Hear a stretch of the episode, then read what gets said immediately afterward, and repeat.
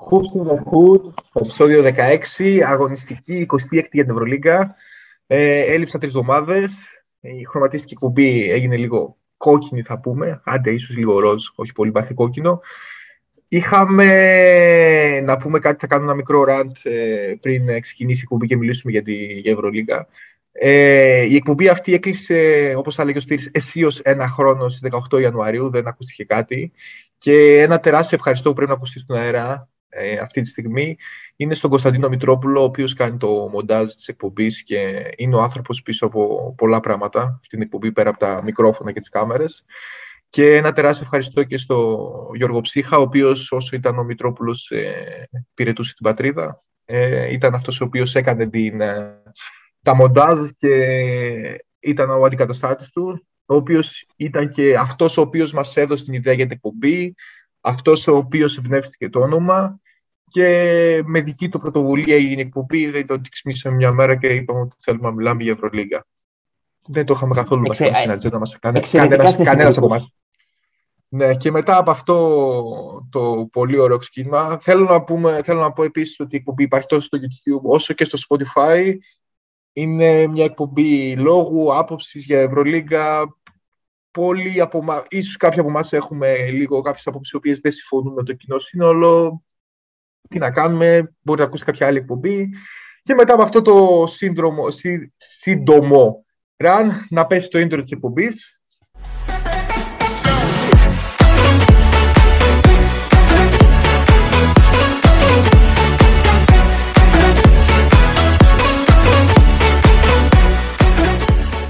Λοιπόν, επιστροφή κανονικά στη ροή του προγράμματος. Λοιπόν, αυτό ήταν. Η Μπαρτσελόνα θα το πάρει. Είναι η καλύτερη ομάδα. Δεν νομίζω έχει κάποιο λόγο να ασχοληθούμε. Δεν ξέρω τι έχετε να πείτε πάνω σε αυτό. Ε, μετά, κάτσε να δούμε τι έγινε. Είδα, είχαμε... ε, εντάξει, δεν, δεν έχει κάποιο λόγο. Δηλαδή την είδαμε την Μπαρτσελόνα. Έπαιξε ο, ο πρώτος με το δεύτερο. Προηγήθηκε είκοσι δύο πόντους από το πρώτο δεκάλεπτο. Δεν άφησε τη Ρεάλ να επιστρέψει ποτέ. Τέλος. Αλλά επειδή εδώ πέρα είμαστε στην Ελλάδα.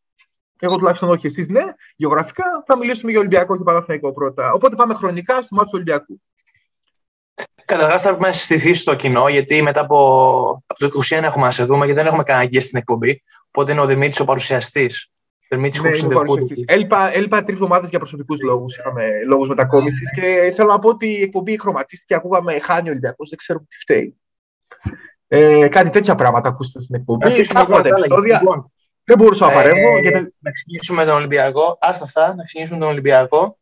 Ε, όπου πέτυχε τηρουμένων των αναλογιών και των συνθηκών πριν το μάτς, ε, καθώς ε, έχασε το Γόκα με τραυματισμό από τελευταία προπόνηση.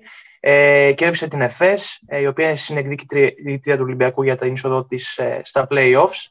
Ε, ένας Ολυμπιακός, ο οποίος ε, μπήκε με στόχο να περιορίσει την ε, ατάκ περιφέρα της ΕΦΕΣ ε, ε, με τον Λάρκιν, τον Σιμών ε, και τον Μίσιτς. Αυτό το πέτυχε περίπου για δεκαπέντε με δεκαέξι λεπτά ε, στο ξεκίνημα του παιχνιδιού. Ε, κατάφερε να περιορίσει τον Λάρκιν και τον Μίσιτς, μην επιτρέποντάς τους να έχουν τον ε, δεξί διάδρομο ή παίζοντας την ΑΗ άμυνα. Ε, ξεκίνησε στην επίθεση στοχεύοντας το post με το Βεζένκοφ ή το Φάλ στις αρχικές επιθέσεις. Το Σλούκα να έχει πολλές επιθετικές πρωτοβουλίες και δημιουργικά και εκτελεστικά. Ε, για ένα ακόμα παιχνίδι ο Ντόρση δεν ξεκίνησε καλά το μάτς. Ε, και σημαντικό επίδευμα του Ολυμπιακού το ότι άφησε την ΕΦΕΣ ε, ε, στα τρία μόλις επιθετικά rebound ε, στο πρώτο ημίχρονο, δείγμα του πόσο έλεξε τον τομέα αυτό. Το δεύτερο ημίχρονο ε, το παιχνίδι περίπου κινήθηκε στον ίδιο ρυθμό. Ο Μίσιτς, ε, προερχόμενος από το, από το τέλος του δεύτερου δεκαλέπτου, βρήκε απίστευτο ρυθμό. Κυρίως, τελείωσε το παιχνίδι με δεκατρείς ασίστ και ήταν ε, ο μοναδικός που κάνει τη μεγαλύτερη ζημιά από τους ε, περιφερειακούς της ΕΦΕΣ. Ε, μεγάλο σύν του Ολυμπιακού το ότι ο Σιμών αποβλήθηκε με μια τεχνική ποινή και ένα αντιαθλητικό φάουλ στο πρώτο ημίχρονο, ε, οπότε είχε ένα μπελά λιγότερο.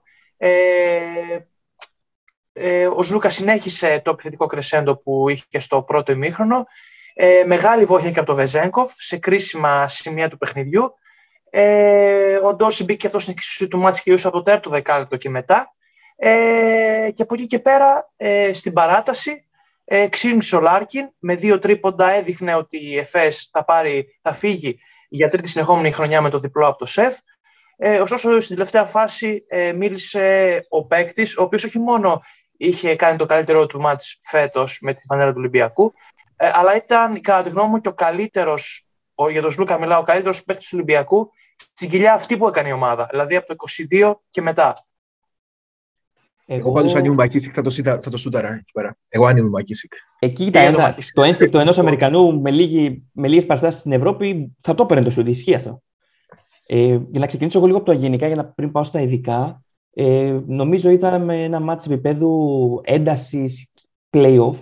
Νομίζω στα, στο, ανήκει στο top τρία των αγώνων μέχρι στιγμής φέτος στην Ευρωλίγκα, μαζί με την αναμέτρηση της Τσεσεκά με την ΕΦΕΣ και της Μπαρσελόνα με την Ούνιξ, με την περιβόητη, με το πανηγύρισμα του Κάναν, μέχρι που ξεκίνησε το κολαστήριο στο ακριβώς ε, στη Βαρκελόνη. Ο Ολυμπιακός πρώτο ημίχρονο, όπως είπε και ο Σωτήρης, ε, στην αρχή, ειδικά στο πρώτο δεκάλεπτο, ήθελε να πάει την μπάλα χαμηλά, να αποστάρει με φάουλ με Βεζένκοφ. Ε, βρήκε πόντους και στο transition. Ήταν αρκετά άστοχη στο πρώτο δεκάλεπτο ε, η, η ΕΦΕΣ, πράγμα που επέτρεψε στον Ολυμπιακό να σκοράρει, να βρει τη δύναμη από την άμυνα στην επίθεση, σκοράροντας είκοσι έξι πόντους. Ε, φυσικά μετά στο δεύτερο δεκάλεπτο η ΕΦΕΣ, όπως ήταν αναμενόμενο, θα επέστρεφε, έβαλε τα τρίποντα με Μπράιαντ Μοριμάν. Ε, στο δεύτερο, το Ολυμπιακός μας έχει συνηθίσει να κάνει άσχημα τρίτα δεκάλεπτα. Δεν ξεκίνησε και τόσο καλά το τρίτο δεκάλεπτο, η ΕΦΕΣ προηγήθηκε, αλλά δεν θέλω να σταθώ τόσο πολύ σε αυτά, όσο σε κάποιες φάσεις χωριστά που έκριναν την αναμέτρηση. Μία από αυτές, φυσικά, όπως είπε και ο Σωτήρης, είναι το, το φάουλ, το, η τεχνική ποινή μάλλον που δέχεται για διαμαρτυρία ο Σιμών. Όχι, σε, νησιά, όχι, νησιά. Σε ένα φάουλ, όχι, θα τα πούμε. Σε ένα φάουλ, βέβαια, που κακώς δεν δίνεται. Υπάρχει φάουλ και το παραδέχεται και ο Φάουλ, σηκώνει το χέρι. Δεν δίνεται, αλλά εφόσον δεν δίνεται, δίνεται σωστά μετά για διαμαρτυρία η, η τεχνική ποινή στο Σίμον και αποβάλλεται. Ε, κομβικό σημείο του παιχνιδιού, ένα από τα τρία δικά μου τουλάχιστον σημεία, είναι ότι στο εβδομήντα εβδομήντα τρία, μετά από ένα τρίποντο του Λάρκιν, βάζει γκολ φάουλ ο Ντόρση. Ένα momentum πάει να χάσει ο Ολυμπιακός και τον ισοφαρίζει το παιχνίδι. Και ένα άλλο στην παράταση. Είναι που η μπάλα στο σουτ του Λάρκιν μπαίνει, βγαίνει. Παίρνει επιθετικό rebound το Μακίσικ και κάνει το μάτσο ογδόντα δύο ογδόντα δύο με μία βολή. Αυτά τα, αυτές πιστεύω οι λεπτομέρειες έκριναν την αναμέτρηση. Ε, για την τελευταία επίθεση, όπως είπε και η, η, η τελευταία επίθεση κανονικής διάρκειας μετά από time out ήταν λανθασμένη. Πιστεύω ότι ο Μπαρτζόκας, δεν θα μου πήρε και στην άποψή σας, συμ... θέλησε να, μην πάρει, να κάνει κάτι το διαφορετικό, να μην πάει μπάλα σε Σλούκα και Ντόρση, δηλαδή κατέβασε την μπάλα ο Μακίσικ. Και πήρε ένα σούτο Ντόρση στο τέλος, κακήν κακός. Και η δεύτερη και το τελευταίο σούτ στην παράταση, έτσι όπως ήρθε, με την οξυντέρκεια του Μακίσικ. Όπως είπε και ο Δημήτρης πριν, πιστεύω επτά στους δέκα Αμερικανούς θα το σούταραν εκεί, επειδή φωνάζει και ο κόσμος από πίσω. εννιά. εννιά, εννιά. Αλλά πιστεύω άκουσε και τον Σλούκα που λέει πίσω του είμαι ελεύθερος. Και ο Ολυμπιακός πήρε μια νίκη που πολύ σημαντική, γιατί άμα δεν κέρδιζε αυτό το παιχνίδι, θα ήταν όχι η πίεση πολύ, αλλά θα ήταν οι από κάτω ομάδες στη μία νίκη διαφορά. Και όλα θα παίζονταν. Όχι τώρα δεν παίζονται δηλαδή όλα έτσι, αλλά ατενίζει με πιο αισιοδοξία το τέτοιο, τη συνέχεια. Νομίζω ότι ήταν με κορδέλα, ράστα και σλίβ θα το έχει πάρει οποιοδήποτε Αμερικανός. Άλλο γκίνι αυτό. Ε, εγώ δεν, δεν, δεν είδα το μάτσο, οπότε δεν μπορώ να, πω, να σταθώ πολύ στο μάτσο. Θέλω να πω μόνο ότι ο Ολυμπιακός, νομίζω το είχα πει και στο προηγούμενο επεισόδιο, ξαναεπαναλαμβάνω, link στο description το πρόκειται να βρείτε. Δεν, ε, περίμενα ότι οι ομάδες του Μπαρτζόκα θα κάνουν στο δεύτερο μισό κοιλιά και όπως και αποδεικνύεται, σίγουρα ότι η έλλειψη κόσμου στο σεφ παίζει ρόλο. Άλλο να παίζεις με τριακόσια με τετρακόσια χιλιάτων, όπως λέτε μέσα, και άλλο να παίζεις με ένα γήπεδο το οποίο είναι επτά με οκτώ χιλιάδες. Έχασε, έκανε ήττες με Μακάμπι, με Ερυθρό, με ποιον άλλον έχασε. Φενέρ. Φενέρ, ακριβώς. Φενέρ με απουσίες και όλα ακριβώς Φενέρ πρωτομάτς. Ε, ομάδες του Μπαρτζόκα κάνουν κοιλιά στο δεύτερο μισό. Ο Ολυμπιακός δεν θυμίζει τον, τον Ολυμπιακό του πρώτου μισού, παρόλα αυτά στην τέταρτη θέση. Δύο νίκες νομίζω μακριά από την Αρμάνη, αν δεν κάνω λάθος. Ε, νομίζω θα είναι αυτό. Ναι. Δύο-δύο, έχεις δίκιο, δύο-δύο. Με τα μάτς λιγότερα όμως, έτσι. Πρέπει να γίνουν και να έχουμε μια ολοκληρωμένη. Έχουμε φτάσει. Ναι, το, το θετικό για τον Ολυμπιακό, εντάξει, παρά τα κακά αποτελέσματα, νομίζω ότι έχουμε φτάσει Φεβρουάριο και αν ο Ολυμπιακός δεν πει playoff, θεωρείται αυτοκτονία, νομίζω. Κοίτα, είναι το, ένα πολύ το, το, τελείωμα. Του, το ρεκόρ του τώρα, ίσως, περίπου τέσσερις νίκες θεωρητικά αρκούν ακόμα για να μπει στην οκτάδα. Οι δεκαοκτώ νίκες, δεκαοκτώ δεκαεννιά ναι. Νίκες στο ταβάνι. Για την οκτάδα. Ναι, ναι, όχι, είναι λογικά επανέτεινε ναι. Το ταβάνι. Εγώ, Ο Διονύσης είναι και ο Hoops in the Hoops Ατήσια να δω πέρα της εκπομπής. Ε, δεν ξέρω αν έχετε να προσθέσετε κάτι άλλο για την εκπομπή. Να πω κάτι ε, για, το, μάτς. για το μάτς, ότι ο Ολυμπιακός τελείωσε το μάτς με δεκατέσσερα ασίστ και δεκατρία λάθη. Δηλαδή πήρε, σε αντίθεση με τη Φενέρ, με τη Φενέρ λέω καλά, με την Εφές που τελείωσε το μάτς με είκοσι δύο ασίστ και δεκατρία λάθη. Δηλαδή ήταν ένα μάτς λεπτομεριών. Δεν είχε δημιουργεί ο Ολυμπιακός, φάνηκε και στο παιχνίδι του και με την απουσία του Walkup. Έτσι, και δημιουργικά βοηθάει και με το κορμί του. Ε, αλλά σημασία έχει για τον Ολυμπιακό πως ήρθε αυτή η νίκη. Και ε, μέχρι να έρθει και σε δύο εβδομάδες, γιατί δεν έχουμε αγωνιστική λόγω κυπέλων την επόμενη εβδομάδα, ε, ο επόμενος, ένα ακόμα πολύ σημαντικό μάτς με την Αρμάνη. Εγώ για να προσθέσω, για να κλείσω κι εγώ για το μάτς προσωπικά, θα, να επισημάνω κάποια στοιχεία κλειδιά της νίκης του Ολυμπιακού. Πρώτον, το ότι δεν άφησε να βρει ρυθμό με την Ανατολή, δεν άφησε να βρει ρυθμό από την αρχή του μάτς αυτή η τριάδα που ξέρουμε όλοι στην ΕΦΕΣ. Αν η τριάδα αυτή έβρισκε ρυθμό από την αρχή του μάτς, να βλέπαμε άλλο παιχνίδι. Δεν έχει αυτή η τριάδα ρυθμό από, από την αρχή της σεζόν. Αυτή δεν έχει καθόλου. Ισχύει. Καμία σχέση με πέρσι. Σε γενικό, σε γενικό πλαίσιο, η ΕΦΕΣ την περιμένουμε να επιστρέψει όπως ο, ο Μαργαρινός στην εκπομπή. Οπότε, ε, ήρθε όμως, ήρθε, επέστρεψε. Όμως η ΕΦΕΣ την περιμένουμε ακόμη απ' έξω. Ε, δεύτερον, το ότι έλεγξε τον τομέα το rebound από την αρχή του μάτς, δηλαδή σε κάθε επίθεση, σε κάθε τρίποντο, δίποντο της ΕΦΕΣ, ε, πήδαγαν δύο και τρεις παίκτες του Ολυμπιακού και ακόμη και τέσσερις για το rebound. Τρίτον, το ότι από το, από στο τέλος του τέταρτου δεκαλέπτου και στην παράταση, η μπάλα έφυγε από τα κουρασμένα χέρια των Λούκα και Ντόση και πήγε στο Μακίσικ, όπου αυτός κατεβάζει την μπάλα, για να αποφορτήσει λίγο την πίεση από τους άλλους δύο περιφερειακούς, οι οποίοι αγωνίστηκαν. Ο Λούκας αγωνίστηκε πόσο? Ε, τριάντα οκτώ λεπτά. Έπιασαν κοντά. Από το δεύτερο ημίχρονο δεν βγήκε καθόλου το Λούκα στο Βεζέγκο. Ε, φαινόταν. Τα έχει κάνει αυτό ο Μπαρτσόκας. Κρατάει παίκτες σε όλο το δεύτερο ημίχρονο και στα σύνα ακόμα. Ναι, γενικότερα στην, στην νέα χρονιά ανοίγει το rotation στο πρώτο ημίχρονο και στο δεύτερο ημίχρονο το πολύ πέντε με έξι επτά παίκτες πάει. Δύο πράγματα και από μένα για να κλείσω κι εγώ. Συν ένας σε αυτά που είπες, ότι οι άμυνες του Φαλ που έπαιζε συνέχεια Άιζο η ΕΦΕΣ στο τελευταίο μέρος του τετάρτου δεκαλέπτου και στην παράταση συνέχεια. Λάρκιν και Μίσιτς εναντίον του Φαλ. Σε... Δέχτηκε μόλις δύο πόντους, αν θυμάμαι καλά, σε ένα ανάποδο λιάπ του Μίσιτς. Είναι πολύ καλός αμυντικός. Και έξω και στην περιφέρεια είναι πολύ καλός αμυντικός. Χαμηλώνει πολύ καλά το κορμί. Δηλαδή, οδήγησε και στη τελευταία επίθεση του Μίσιτς σε αριστερό λιάπ και του κλείσε το δρόμο. Δηλαδή, έκανε ένα ταμπλό κα... πολύ κακό. Δηλαδή, μόνο ταμπλό και rebound κατευθείαν ε, ο Λούκας. Και, και να... θέλω και ένα σχόλιο για τον Μαργαρινό και να κλείσει αυτό στο κεφάλι του Ολυμπιακού με την ΕΦΕΣ. Ε, Καλά, θα ρίξω λίγο ίντρικα στο τέλος. Για το, για το γεγονός ότι ο Ολυμπιακός έχει αρκετούς ψηλούς και παρόλα αυτά Ζανσάρλ και Έισι δεν αγωνίστηκαν λεπτό. Α, για ακόμα μια φορά, έτσι. Δηλαδή. Κύριε, το... κύριε, ο Ζανσάρλ πιστεύω μπορεί να δώσει κάποιες λύσεις. Δεν θέλει να αγωνιστεί παιχνίδι, ούτε με την Μπασκόνια αγωνίστηκε. Δηλαδή, κανείς από τους δύο. Άμα, άμα θέλει να σκάσει το Βεζέγκοφ από τώρα. Ε, για Έση κάτι βρωμάει. Δεν γίνεται αυτό το πράγμα. Έχει, έχει δηλαδή, πάρα κάτι, πολύ κάτι, κάτι, ναι, κάτι άλλο. Ε, είναι ανέτοιμος. Δηλαδή δεν είναι έτοιμος να μπει σε παιχνίδι Ευρωλίγας και να παίξει. Να δώσει. Άρα σημαίνει ότι η βαλούτα. Τι το πήρες. Τι το πήρες. Άρα κόφτω. Ναι, τι το πήρε. Το ελληνικό πρωτάθλημα. Παίζει το ελληνικό πρωτάθλημα. Είναι δηλωμένος. Δεν ξέρω. Ε, σωστά. Το, το Σωτήρι για τους, για τους, για τους φίλους εκπομπής να το ρωτάτε για θέματα του Απόλλωνα και του Προμηθέα. Τα γνωρίζει πολύ καλά. Μπαίνω play-off. Έχουμε, έχουμε, μ' άρεσε το. Έχουμε απογρήγιο. Έχουμε Απόλλωνα, το έχω δηλώσει. Το φωνάζω. Πάμε. Εντάξει, εσύ έβαψε την εκπομπή κόκκινη εδώ πέρα, όσο έλειπα. Ναι, ναι. Και στους δυο, αλλά νομίζω κατά κύριο λόγο. Εσύ να δω να τα έλεγες. Έχεις απόλυτο δίκιο, συμφωνώ, συμφωνώ απόλυτα, έχεις απόλυτο δίκιο. Οπότε τώρα που είμαι εδώ πέρα θα τα πω. Λοιπόν, για Ζαν Σάρλς δεν ξέρω, για Έση ε, κάτι βρωμένο, εμένα ο Ζαν Σάρλς παρέσει, μπορεί να παίξει στο τέσσερα και στο πέντε. Ε, τεσάρι του Ολυμπιακού, το οποίο είναι αθλητικό, και είναι. Και έχει και σούτ, έτσι. Γρήγορο, δηλαδή, μπορεί έχει, να μαρκάρει. Έχει, έχει, έχει πρόβλημα στο σούτ ο Ολυμπιακός από το τρίποντο φέτος. Είναι διαφορετικός παίκτης και από τον Βεζέγκοφ και από τον Πρίτεζη. Ναι. Και αυτό είναι πολύ καλό, ένα πολύ καλό πρόσημο για να προπονητή να έχει διαφορετικές επιλογές παικτών. Τόσο αμυντικά όσο και επιθετικά. Τώρα από εκεί πέρα κάτι το οποίο τώρα θα βάλω λάδι στη φωτιά, θα, θα γίνει κάποια ίντριγκα, αλλά θα γίνω και επαναλαμβανόμενος γιατί θα επιστρέψω σε περσινά θέματα. Τι έγινε όταν έλεγε πέρυσι ο Δημήτρης να πάρει τα σου το Σλούκας και ο Σπανούλης, λέγατε «Ε, ο Σπανούλης είναι μεγάλος παίκτης και η κλάση του». Έχει πάρει με Φενέρ. Μετά από ένα χρόνο, πάμε λίγο, έλα, έλα. Λοιπόν, άντε, άντε, άντε, άντε, άντε, θα σου κάνω τη χάρη, θα σου βάψουμε πάλι κόκκινη κουμπί, το τοτέμ, μην το πειράξουμε. Λοιπόν, πάμε Παναθηναϊκό, νίκη μετά από πόσο καιρό, εκτός έδρας. τριακόσιες εβδομήντα μία μέρες. Πάρα πολύ ωραία. Ε, η Βιλερμπάχ χθες ήταν μαύρο χάλι. Τώρα μην κοροϊδευόμαστε. Παναθηναϊκός έπαιξε καλό μπάσκετ και στο πρώτο δεκάλεπτο και στο δεύτερο δεκάλεπτο.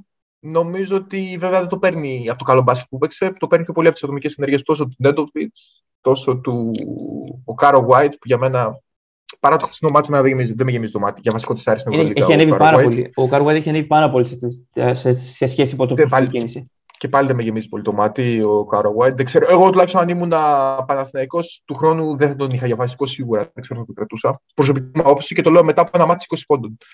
είκοσι δεν έβαλε. Πόσο. Ναι. Ε, ο Παναθηναϊκός έχει την πολυτέλεια αυτή τη στιγμή να έχει ένα από τους καλύτερους φιλούς στην Ευρώπη. Top πέντε για μένα, ο Παπαγιάννης. Πρώτος rebound, ε, έτσι. Ναι, και χθες έβαλε και τα σουτ, δηλαδή. Κόντρα σε ένα κορμί το οποίο ήταν ακόμα, ακόμα πιο ψηλό από αυτόν το φολ. Έβαλε, βγήκε στα τέσσερα πέντε μέτρα, έβαλε τα σουτ. Και το Γουαμπενιάμα που έπαιξε στο πέντε. Ναι, ήταν πίσω το ναι, φολ. Ναι. Ο Γουαμπενιάμα χθες δεν με έπεισε. Περίμενα περισσότερα γενικά, πράγματα. Τε, τα, εντάξει, μωρέ, μικρός είναι. Θα... Όχι, με, με την Μπασκόνια έκανε ένα φοβερό παιχνίδι. Η Μπασκόνια Βιλερμπάν, όποιος είχε δει, ήταν φανταστικός. Το μάρκαρε ο, ο Σεντεκέρσκης, όπως λέγεται. Το λυπήθηκαν τον καημένο. Ε, Τώρα από εκεί και πέρα. Για μένα ο Παναθηναϊκός παίζει μια χρονιά η οποία παίζει κυριολεκτικά για να μην, να μην βγει τελευταίος. Δεν θα έχει διαφορά είτε βγει τελευταίος, είτε πρώτο τελευταίος, είτε τρίτος στο τέλος. Νομίζω ότι του χρόνου θα είναι στην Ευρωλίγα. Θα χάσει τη wildcard, τη συμμετοχή στην Ευρωλίγα. Και δεν μπορώ να καταλάβω γιατί δεν επενδύει να βάλει τον δεκαπεντάχρονο, όπως το λένε. Τον δεκαπεντάχρονο. Αφού τον Αβδάλα, ο Μαντζούκας έπαιξαν αυτό. Αυτό, ναι, ναι, ο Μαντζούκας τι πήγε δύο λεπτά, να φτιάξει δέκα λεπτά, είκοσι λεπτά, δεκαπέντε λεπτά. Δηλαδή. Ε, βλέπουμε χθες το Real Barcelona, θα ξαναεπιστρέψουμε σε αυτό το θέμα, και βλέπουμε άλλος ένα μπαίνει χθες στο πέμπτο λεπτό. Και μιλάμε σε ρόστερη Real, η οποία έχει παικταράδες. Μιλάμε ότι έχει δώδεκα παικταράδες. Δηλαδή δεν μπήκε ο Γιούλ πρώτα, μπήκε ο Αλοσέν. Και δεν μπήκε πρώτα ο Ερτέλ, μπήκε ο Αλοσέν.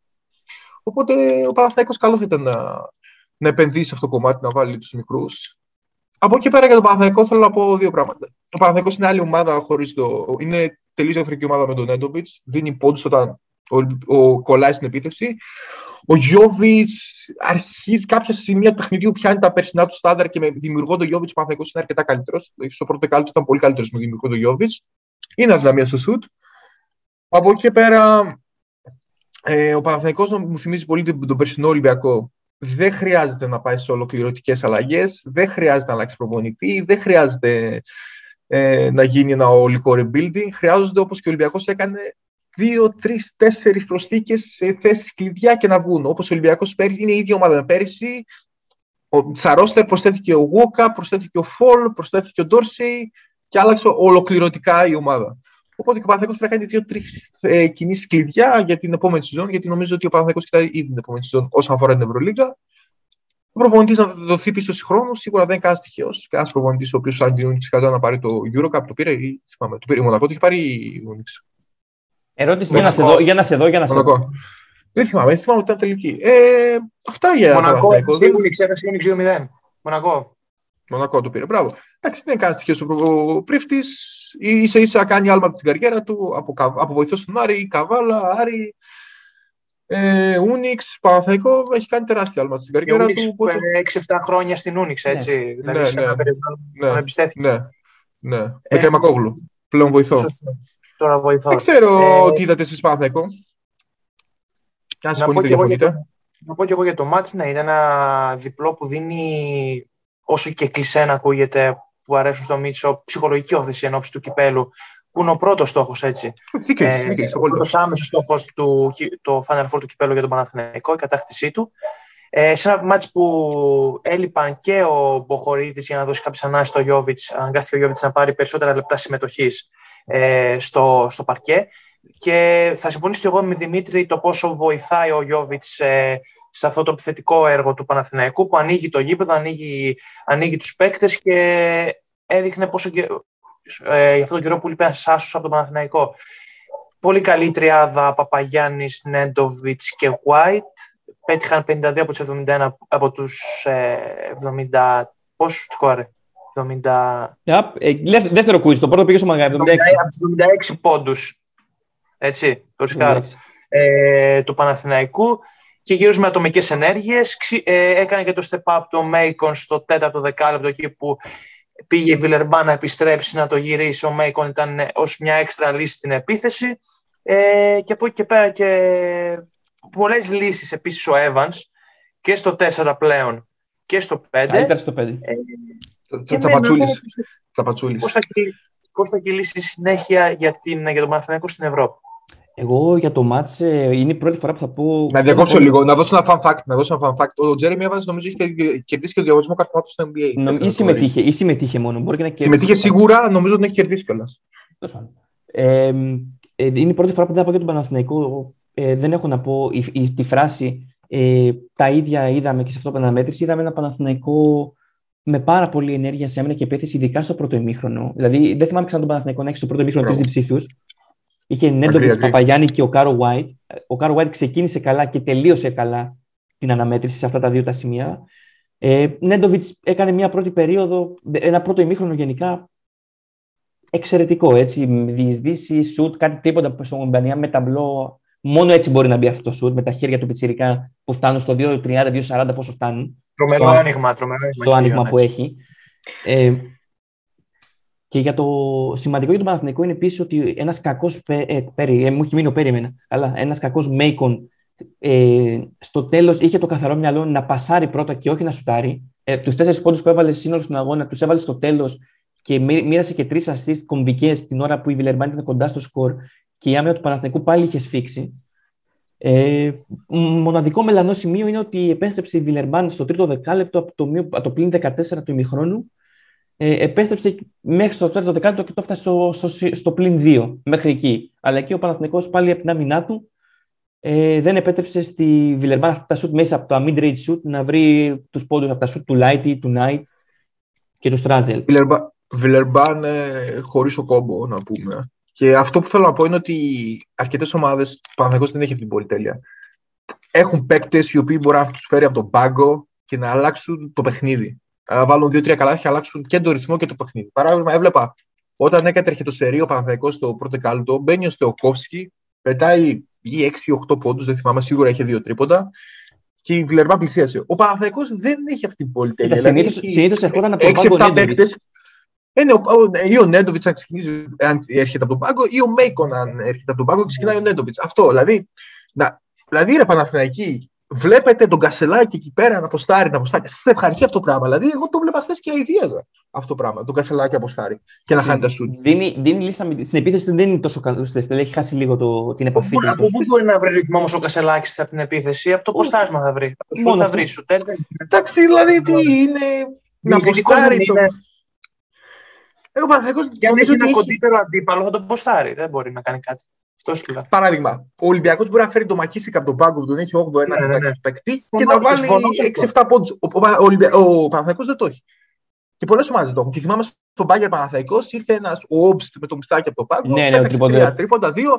Και λέω, και ήταν ένας ένατος, όγδοος παίκτης. Ο Παναθηναϊκός δεν έχει την πολυτέλεια. Έχει την πεντάδα του και από ό,τι παρέχει. Ένα-δύο αλλαγές και οι υπόλοιποι είναι για να συμπληρώνουν. Πραγματικά. Σε αυτό που είπε και ο Δημήτρης πριν για τον Γιώβιτς, είχε η στατιστική του, παρότι δείχνει λίγο ανέτοιμο στις ανάσες του, λίγο στην άμυνά του, ε, τελείωσε το μάτς με έξι πόντους, πέντε rebound, πέντε assist και τρία κλεψίματα. Και χωρίς κανένα λάθος. Νομίζω τι άλλο θέλει ο Παναθηναϊκός. Ήθε, θέλει να βρει ένα τέτοιο γκάρ. Εντάξει. Στατιστική του. Εντάξει, να σου φέρω τα στατιστικά του Westbrook. Όμως τώρα τι μου συγκρίνεις τώρα τα τέτοια. Για ένα παίκτη που έχει να παίξει έτσι ένα χρόνο απραξία σχεδόν, το Παναθηναϊκός από την αρχή φώναζε ότι ήθελε ένα καθαρό εμουγκάρτ. Άμα σου κάνει αυτές τις δουλειές. Ήθελε από την αρχή φώναζε. Δηλαδή είχαμε βαφτεί στο Σάντρο Σάσο. Ο Σάντρος έπαιζε άσος και στην ΑΕΚ και στο Παναθηναϊκό. Έλα που δεν είναι όμως. Ε, δεν είναι. Λοιπόν, θα υπεραναλύσαμε. Δεν έχω δει κατά καιρό. Αλλά γιατί είναι άσος ανδρός. Εντάξει. Είναι για να κατεβάζει την μπάλα, όχι για να οργανώνει αυτό. Επειδή θα πάμε τώρα λίγο και σε υπόλοιπες αναμετρήσεις, να πω εδώ ένα στατιστικό που έψαξα την ώρα πριν συνδεθούμε λίγο πριν. ότι και οι δύο ελληνικές ομάδες είχαν να κερδίσουν την ίδια αγωνιστική από τη δωδέκατη, όταν ο Παναθηναϊκός επικράτησε τη Ζενίτ και ο Ολυμπιακός έκανε το διπλό στο Μιλάνο. Ωραίο στατιστικό. Ενδιαφέρον, μπορώ να πω.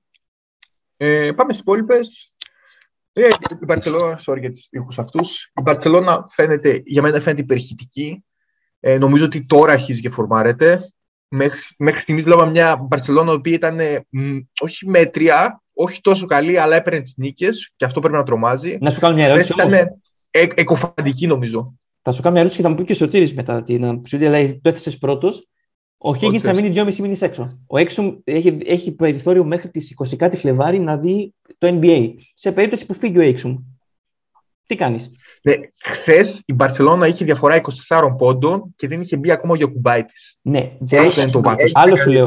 Άλλο σου λέω έχει το βάθος. Θα πρέπει να ψάξει παίκτη, να κολλήσει στο τρινάρι.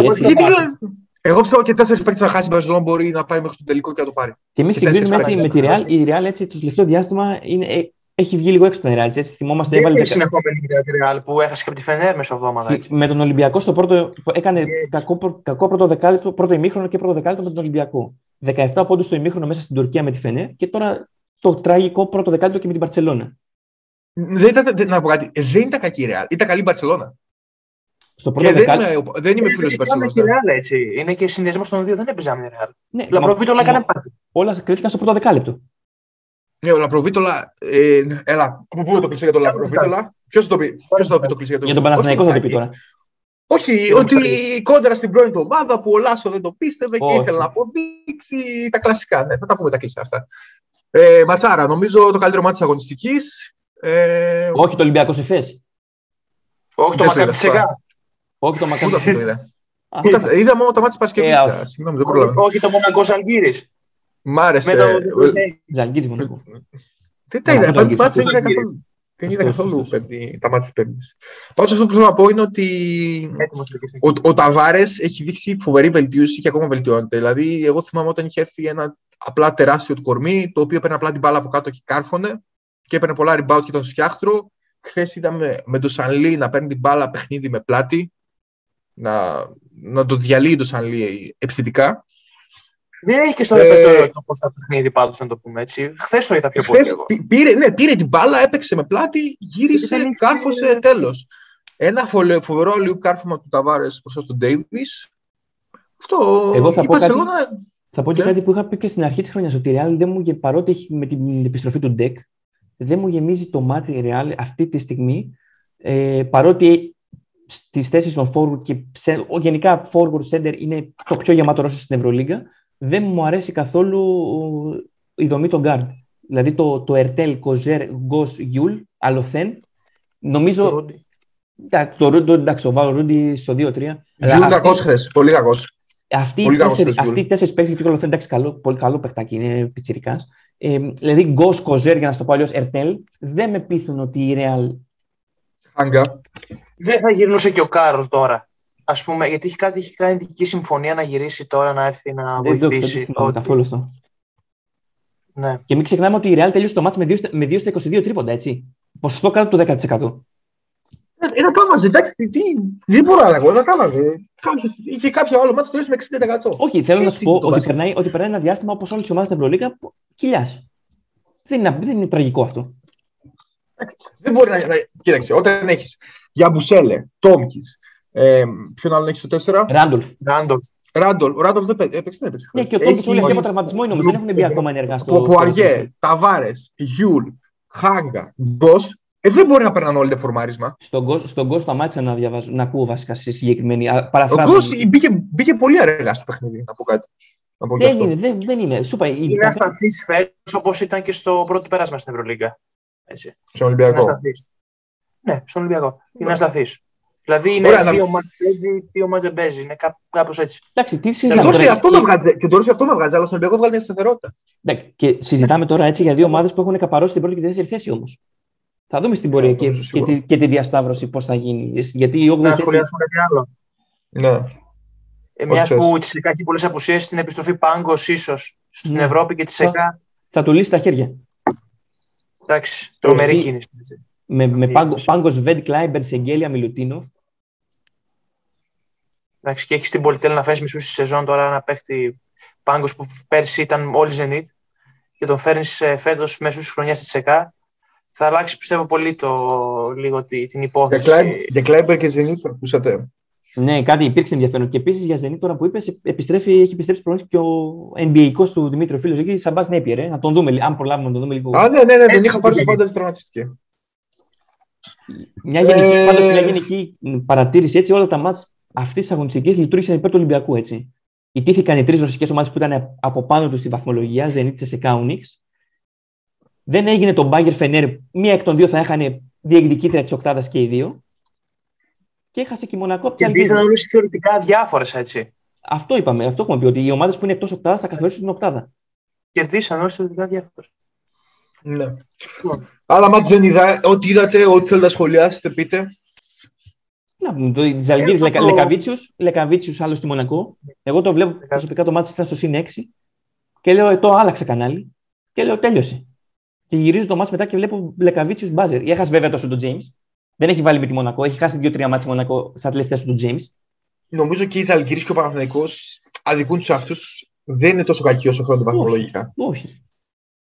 Αλλά κάποιοι πρέπει να είναι και στο τέτοιο, έτσι. Δεν είναι. Ναι. Τι άλλο. Zenit. Η Unix μου κάνει μια. Και αυτή κάνει μια κοιλιά στις τελευταίες αγωνιστικές. Έχουμε να πούμε βαθμολογία. Ιτήθηκε από τον Ερυθρό. Ναι, να πούμε βαθμολογία. Να πούμε βαθμολογία. Λοιπόν, στο site άρχισαν, άρχισαν δει και στοιχήματα. Μην δώσουμε κι εμείς γιατί θα μας κυνηγάνε. Θα μας βρουν κανένα χαντάκι. Μπαρσελόνα Ρεάλ στο είκοσι πέντε. Θα στείλουν κόσμο φυλακή. Μιλάνο δεκαεπτά επτά. Τρίτη. Ολυμπιακός Zenit δεκατέσσερα εννιά. τέσσερα πέντε θέσεις. Τσεσεκά Ούνιξ Φενέρ κλείνει την οκτάδα. Και μετά σε, θετικ... σε... Ίσες... Ίσο... ίδιο αριθμό νικών ητών Εφές Μπάγερν δώδεκα δώδεκα. Μονακό δώδεκα δεκατρία, Μακάμπι έντεκα δώδεκα, Ερυθρός εννιά δεκατέσσερα, Βιλερμπάν Άλμπα, Μπασκόνια Παναθηναϊκός και Ζαλγκίρις. Είναι όλα ανοιχτά. Αν και εγώ έχω πει κάτι, θα επιμείνω σε αυτό. Εφές με Φενέρ. Εφές με Φενέρ τα... Ναι, όπως ήταν η οκτάδα πριν τη νέα χρονιά, με Εφές στην οκτάδα. Οι ίδιες ομάδες. Χωρίς Βέσελη Ντεκολό, δείχνει να είναι καλύτεροι. Με τους πιτσιρικάδες του Ακπινάρ, πώς λέγεται αυτούς τους πιτσιρικάδες. Έχει κάνει και σε δέκα μάζες, έτσι. Ναι, ναι. Τι έγινε, δεν ήταν καλός ο, ο Τζόρτζεβιτς. Ποιο δεν ήταν καλός ο Τζόρτζεβιτς. Στο Παναθηναϊκό δεν έκανε. Πάντως ε, την επόμενη αγωνιστική. Μερή υπομονή πάροντος από τη διοίκηση του Παναθηναϊκού στον Πρίστη, εγώ τους παραδέχομαι. Γιατί, δεν νομίζω να έχει. Γιατί, γιατί να το τι περιμένουν, δηλαδή, γιατί να το διώξουν. Όπως και να κάνω δε... μια, μετάβαση, μια μετάβαση στην ποδοσφαιρική κουμπή, όπως και αντίστοιχη υπομονή είχε στο Γιάννη. Επόμενο, επόμενο παρατράγουδο, παρακαλώ. Επόμενη γραμμή, επόμενη γραμμή. Να πω κάτι, γιατί ήθελα να το πω και το ξέχασα αυτό για την αρχή της εκπομπής και ειδικά για την εκπομπή που έκολλησε ένα χρόνο. Η εκπομπή αυτή είχε ένα αδελφάκι, το οποίο λέγεται Football Break, η οποία ξεκίνησε αυτές τις δύο εκπομπές. Μία θα μιλάει για ευρωπαϊκό ποδόσφαιρο μέσα στο site του Debut και άλλη το Hoops in the Hood, το οποίο είναι τη δικιά μας εκπομπή, θα μιλάει για, για, το, για Ευρωλίγκα. Και έχω να πω. Για τους θεατές που βλέπουν, γιατί οι παρουσιαστές της εκπομπής του Football Break βλέπουν, Διονύσης συμμετείχες σε κάποιο επεισόδιο. Ε, σχεδόν Έχω να πω ότι από άποψη αριθμό, και δεν το περίμενα, τους πάμε τρένο. Σας πάμε τρένο, Διονύση. Εντάξει. Εγώ είμαι και στις δύο, δηλαδή εγώ ακούω και τα θετικά. Ε, ναι, ναι. ναι, ναι. Δεν το περίμενα, να σου πω την αλήθεια, και είναι κάτι το οποίο η εκπομπή αυτό το έχει, ε, το έχει φέρει εις πέρας και δεν λέμε ότι είμαστε καμιά φοβερή εκπομπή. Εντάξει, ότι... πουλάνε οι μούρες μας. Είναι ξεκάθαρα αυτό και προ τα έξω. Χρήζουμε δάφνη. Ναι, είμαστε και ομορφόπαιδα. Ε, δεν, ούτε χρήζουμε δάφνες ποιότητας. Απλώς σχετικά με το, σχετικά με το πώς ξεκίνησε, γιατί πάλι νομίζω και πώς ξεκίνησε και ήταν η αρχική ιδέα, πάει αρκετά καλά. Ένας ε, νομίζω αποχωρήφουμε την εκπομπή στον χρόνο. Στην αρχή, ότι... στην αρχή και στο τέλος της εκπομπής, για να σπάσω λίγο αυτό το. Θα με πάρουν τα κλάματα. Ε, επόμενη, ε, αγωνιστική, θα φάνουν. Επόμενη αγωνιστική στην Ευρωλίγκα Ματσάρες. Θα πω δύο. Εφές Μακάμπι. Θα κάνουμε μία για το κύπελλο του Final Four. Να βρει την Μπαρσελόνα. Συνέχισε, Διονύση, έλα. έλα. Ενέκοψε τώρα πάνω στις αγωνιστικές, τώρα δεν τις λέω. Θα, να, θα, λέ, θα να, λέμε, τι, να πούμε τίποτα για Λαρετζάκη. Για Λαρετζάκη. Εγώ λέω να κλείσει, να έχει πάει. Έχουμε το έχουμε πάει μια ώρα, δεν έχω πει. Καλή συνέχεια, καλή συνέχεια σε όλους. Debut τελεία gr στο site. YouTube, debut τελεία gr also. Debut Sports στο Spotify, follow us. Ε, και να πάμε και σε άλλες ε, πλατφόρμες podcast. Εγώ το πρότεινα και Google Podcast. Θα το δούμε και αυτό. Και η εκπομπή γυρίζεται Σάββατο. Τώρα με τον Κωνσταντίνο Μητρόπουλο που γύρισε, συνήθως θα βγαίνει Κυριακή. Μας ακούτε Σάββατο. Σάββατο. Ε, σε δύο ώρες αν η εκπομπή ε, πάνε, λοιπόν, κάνει συνέχεια. Μπορεί και Σάββατο. Μπορεί και Σάββατο. Ναι. Μπορεί και Σάββατο. Ακόμα καλύτερα. Να έχετε ένα ωραίο Σαββατοκύριακο. Εδώ θα είμαστε. Τι άλλο να πούμε. Αποκορύφωμα της εκπομπής, αυτό θα πω ότι το ξέχασα. Ε, ήταν η συνέντευξη με τον Βασίλη Ξανθόπουλο. Να μπείτε να το τσεκάρετε. Έχω ψηφίσει guest. Ελπίζουμε να γίνουν και άλλα guest. Στη συνέντευξη ήταν ο Διονύσης και ο Στήρης. Δεν ήμουν εγώ. Και αυτό, να χιλιάσει εκπομπή, να τα κατουστήσει. Εγώ δεν θα ευχηθώ. Θα θα ευχηθώ. Όχι, θα ευχηθώ πολλούς χορηγούς. Αυτό. Λοιπόν, να έχουμε ένα ωραίο Σαββατοκύριακο. Να κλείσει η εκπομπή. Αυτά.